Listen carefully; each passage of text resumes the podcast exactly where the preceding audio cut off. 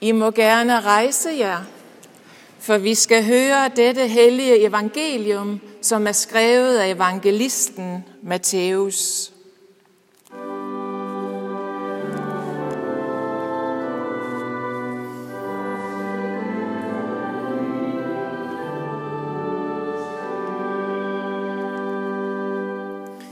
Jesus sagde, hvis jeres retfærdighed ikke langt overgår de skriftkloges og farisæernes, kommer I slet ikke ind i himmeriget. I har hørt, at der er sagt til de gamle, du må ikke begå drab. Og den, der begår drab, skal kendes skyldig af domstolen. Men jeg siger jer, en hver, som bliver vred på sin bror, skal kendes skyldig for domstolen. Den, der siger raka til sin bror, skal kende skyldig af det store råd. Den, der siger tåbe, skal dømmes til helvedes ild.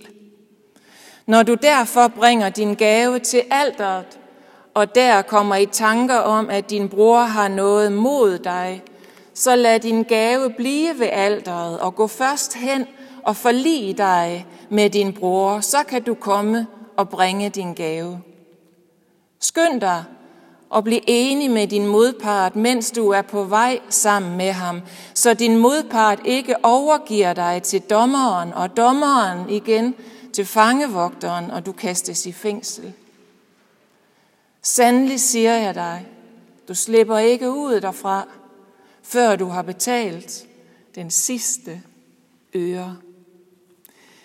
Lad min munds ord være dig til behag.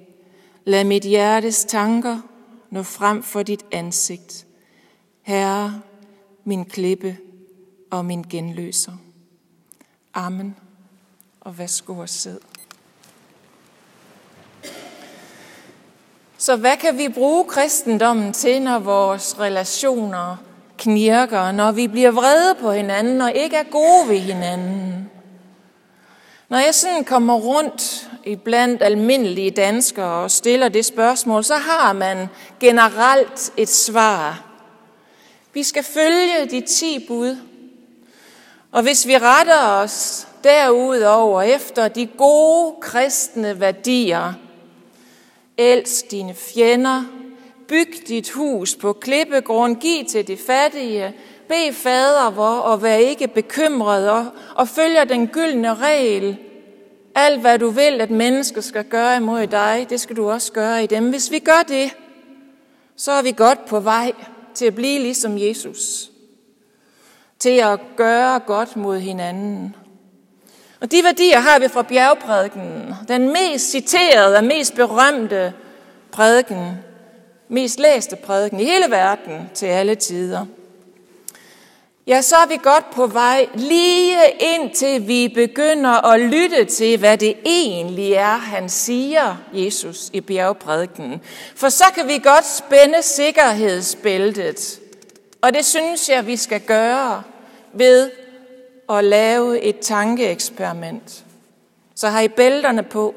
Så forestil jer, at, forestil jer, at I er Adam og Eva, der åbner øjnene på skabelsens morgen for første gang ser verden. Lad os forestille os, at vi ingen kristen tradition har i erfaringen. Vi kender ikke noget til forskellige kristne retninger. Vi har ingen fordomme om troende af nogen art. Vi har ingen fordomme om kristne og dem, der ikke er kristne. Vi er helt fordomsfri i vores bevidsthed omkring tro og kristen tro. Og så får vi den her tekst præsenteret, og hør så lige med det udgangspunkt, hvad Jesus han siger. I det øjeblik, du er tæt på et andet menneske, og der kommer nede fra dig, der stiger en tanke til overfladen i din bevidsthed, som går i den her retning af, at han er da dum, han er da en tåbe, hun er en idiot, jeg kan ikke holde det ud. Jeg bliver så vred over det, jeg ser. Så skal du vide, at du skal dømmes til helvedes ild. Altså, hvad for noget? Ja. Og ikke nok med det. vredes udbrud og tanker som tåbe og idiot, det er i virkeligheden drab. Mor. 12 års fængsel får man i Danmark for at begå drab. Det er jo totalt absurd, at kristendommen skulle fortælle mig, at jeg er skyldig på den måde, bare fordi jeg tænker sådan om et andet menneske. Og det er meget interessant, hvis man laver bare sådan en hurtig søgning på, hvad folk siger om bjergprædikenen. Der er mange spor, man kan gå i retningen af, men jeg vil bare lige referere en filosofiprofessors tanke om bjergprædiken, som jeg stødt på, når jeg har kigget. Gary Gotting fra Notre Dame Universitetet i Indiana i USA, han siger, det er umuligt at forstå bjergprædiken uden at fortolke den ved hjælp af 2000 års kristen tænkning. Han formulerer det sådan her. At glemme kirken er at glemme Jesus. Med andre ord, vi skal bruge 2000 års tænkning til at beskytte os imod det, den råhed, der ligger i det, Jesus siger. Vi bliver nødt til at fortolke, hvis vi skal holde ud og høre på det. Han søger dækning i kirkehistoriens tænkning. Og det er søndagens tekst, venner. Det er noget af en snaps at få serveret til sin morgenmad på en helt almindelig søndag, 6. søndag efter Trinitatis, midt i agurketiden. Så får man sådan en her. Men det er vigtigt, for vi må dykke ned i teksten. Vi vil ikke bare give slip på den måde. Det er vigtigt at få fat i en afgørende detalje. For har I lagt mærke til, at Jesus siger, i har hørt, at der er sagt. Han siger ikke, I har læst i skriften. Så det han opponerer imod, og det han kritiserer, det er de ledere i troens verden, som siger, at hvis I opfører jer pænt, hvis I bare lader være med at begå drab, så vil Gud elske jer. Hvis I bare gør det rigtige, så har I Guds venlige øjne på jer. Men, siger Jesus, det er forkert. Jeg siger jer, og nu kommer, hvad der ligger i Paulus-teksten, som vi slet ikke har tid til at øh, dykke i øh, detaljer med. Men her er min destillation af Paulus-teksten. For den fortæller os indholdet af det, Jesus han siger, når han kritiserer lederne. Han siger, de moralske bud, som forskrifterne i troens verden, i den kristne verden, de moralske bud, de er kun pejlemærker de er kun ligesom skilte. De er kun ligesom henvisninger til mig, siger Jesus. For jeg er det eneste menneske, som aldrig har brudt de moralske bud i troens verden. Jeg er det eneste menneske, som aldrig kommer til at bryde de moralske bud. Jeg er den eneste, der kan opfylde de bud. Så min ven, lad være med overhovedet at prøve på at opfylde dem. I stedet, kom til mig. Kom ind i mig. Lad mig gøre dig et med mig selv. Lad mig gøre dig til min egen, for i det øjeblik, du er inde under min kærlighed og min beskyttelse, der vil Gud, som dømmer vores handlinger og vores tanker, der vil han se det samme i dig, som han ser i mig. Alt hvad Gud siger om mig, siger han også om dig, når du er inde i mig. Så det betyder, at hver eneste gang du har sagt tåbe eller idiot om nogen, eller er blevet fanget i dit eget vredesbrud, udbrud, så er det annulleret i Guds bevidsthed, når du er i mig. Min ven, lad dig ikke forfærde af det, jeg siger i bjergprædiken. Det er din lykke, når du ser, hvad der reelt set står. For så opdager du, hvor meget jeg elsker dig, og hvor meget jeg gør for dig, for at i Guds øjne, du skal have alt. Ja, ja, præst, siger mange almindelige danskere også. Uanset hvordan du prøver at pakke det her ind, så kan jeg godt høre, at der er et sort og fordømmende menneskesyn inde under det. Men vi er forbi det. Du beskriver mennesker som chanceløse udskud, og det kan vi ikke, det kan vi ikke bruge længere. Okay, siger jeg. Så lad os kort et øjeblik prøve at kaste et blik på gældende alternativer. Og dermed mener jeg, hvordan vi så gør det, når vi ikke tager det til os, som Jesus siger. Og her tænker jeg helt præcist og specifikt på et kulturfænomen. Det, som på engelsk hedder cancel culture. Vi har ikke et dansk udtryk for det endnu, men vi ved godt, hvad det betyder. Vi prøver med oversættelser i retningen af annulleringskultur, udelukkelseskultur, udstødningskultur. Og her kommer det ord, vi måske godt kender, udskamning. Det handler om de situationer, hvor en kendis, særligt på de sociale medier, men i medierne generelt, bliver udstødt. Det er gerne kulturpersonligheder, kendte tv-personer, sportsfolk, musikere, influencer, kendiser, som er meningsdannere. Og de kommer til at sige noget forkert over for et andet menneske, noget krænkende og noget undertrykkende. Og så ytrer folk sig i en stærk bølge, stærkt negativt imod den person, og så begynder den bølge at gå efter personen, gerne så de mister deres job. Eller i hvert fald mister følgere på de sociale medier. Vi kender det fra MeToo-bølgen. Øh, og når jeg har kigget på det, for det har jeg også kigget på, så har jeg fundet en undersøgelse, interessant nok fra New York Times fra sidste sommer i 2020. Der er der et eksempel, de, de øh, taler om og analyserer et eksempel på det her. Og der er så en kendis, jeg kender ikke vedkommende, øh, men vedkommende, en mand, tror ved siden af, han gjorde noget forkert.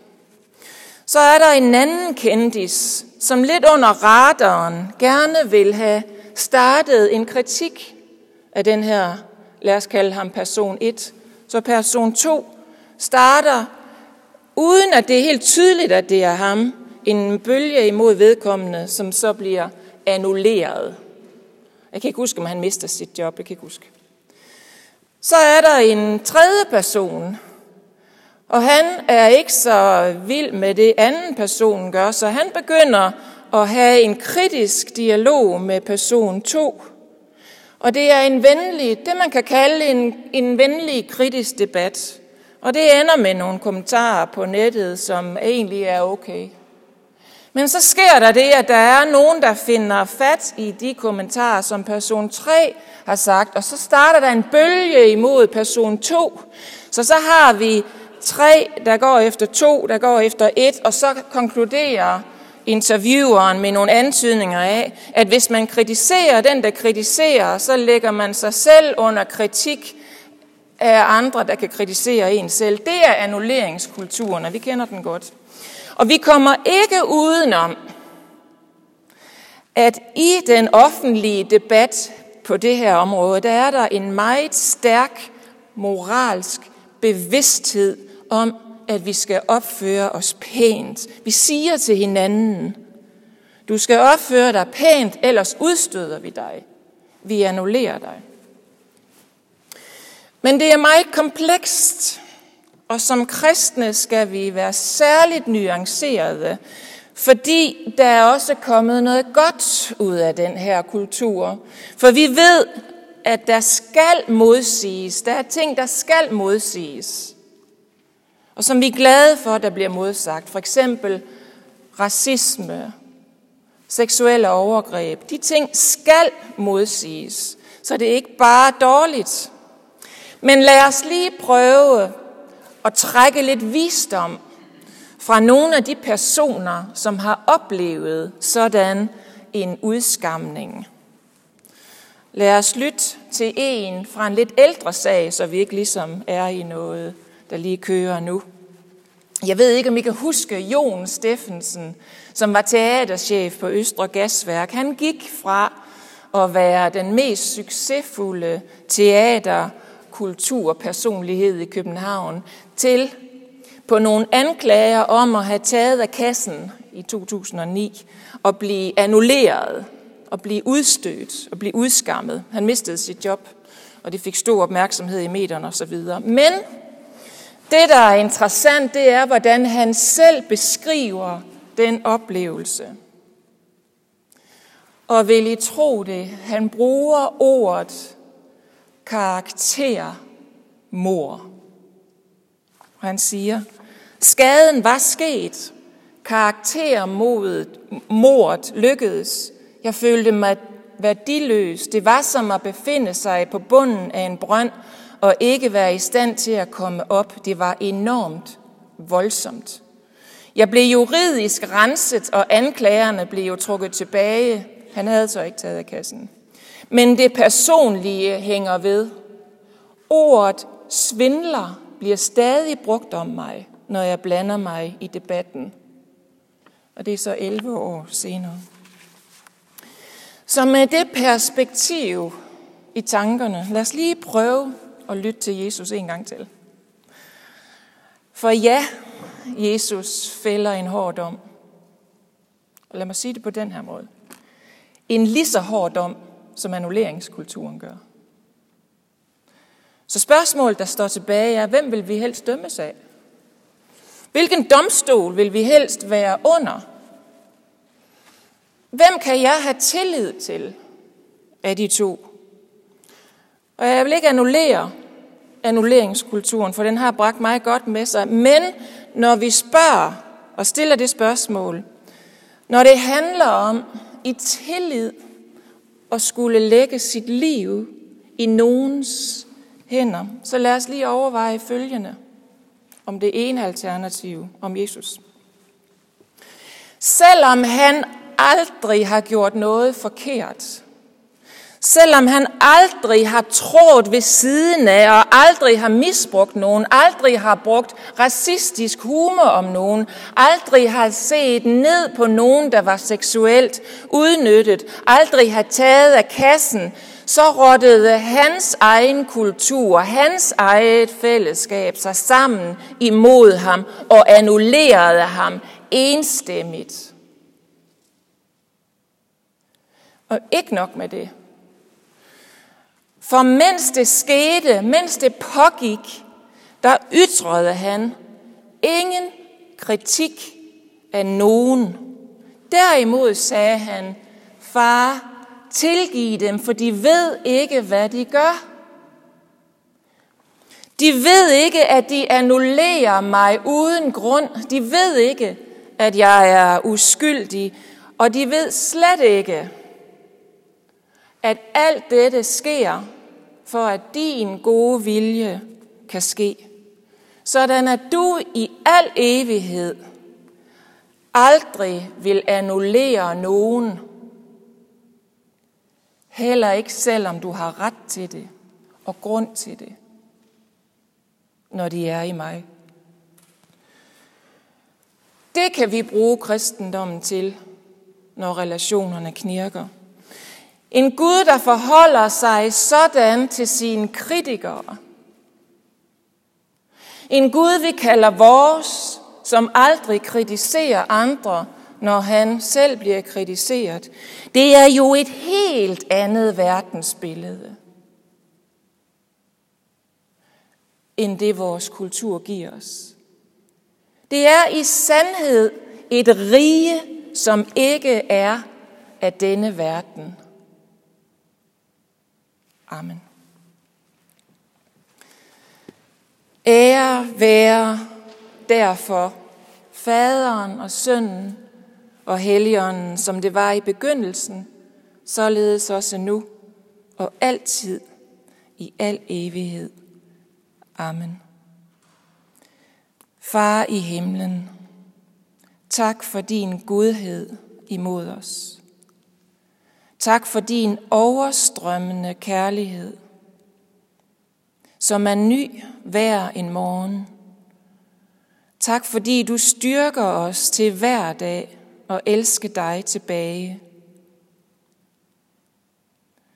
Og vi beder dig, giv os netop at elske tilbage, både dig, men også dem omkring os, som lever i den kultur, der kan virke så skræmmende, men som er vores. Den, som bliver udstødt og ulykkelig og ensom og sat i fangenskab i en kultur, der har en hård moralsk tone. Men herre, vi tænker også på dem, som er fanget i konkrete fangenskaber, fængsel, krig, sult, sygdom, angst for døden. Herre, mød dem med kærlige øjne og en udstrakt hånd. Og vi beder særligt for dem, som det er svært for os at holde af. De mennesker, som får os til at ville sige alt muligt ondt imod dem. De relationer, som knirker. Herre, giv os øjne at se med, så vi ser vores nabo, venner, uvenner, familiemedlemmer, dem vi er i samme kultur med, så vi ser dem, som du ser dem. Og vi beder for dronning Margrethe den anden og hele det kongelige hus, alle, som går foran, alle, som sidder i regering eller uden for regering, som har indflydelse, position og myndighed og magt. Men dem og os alle om, at vi tilhører en Gud, der aldrig har kritiseret, selvom du selv blev kritiseret. Giv os derfor mod til at hjælpe den, som ikke tør tale, eller som aldrig har fået stemme i vores samfund. Og herre, velsign du din kirke, ikke bare her hos os, men ud over hele jorden.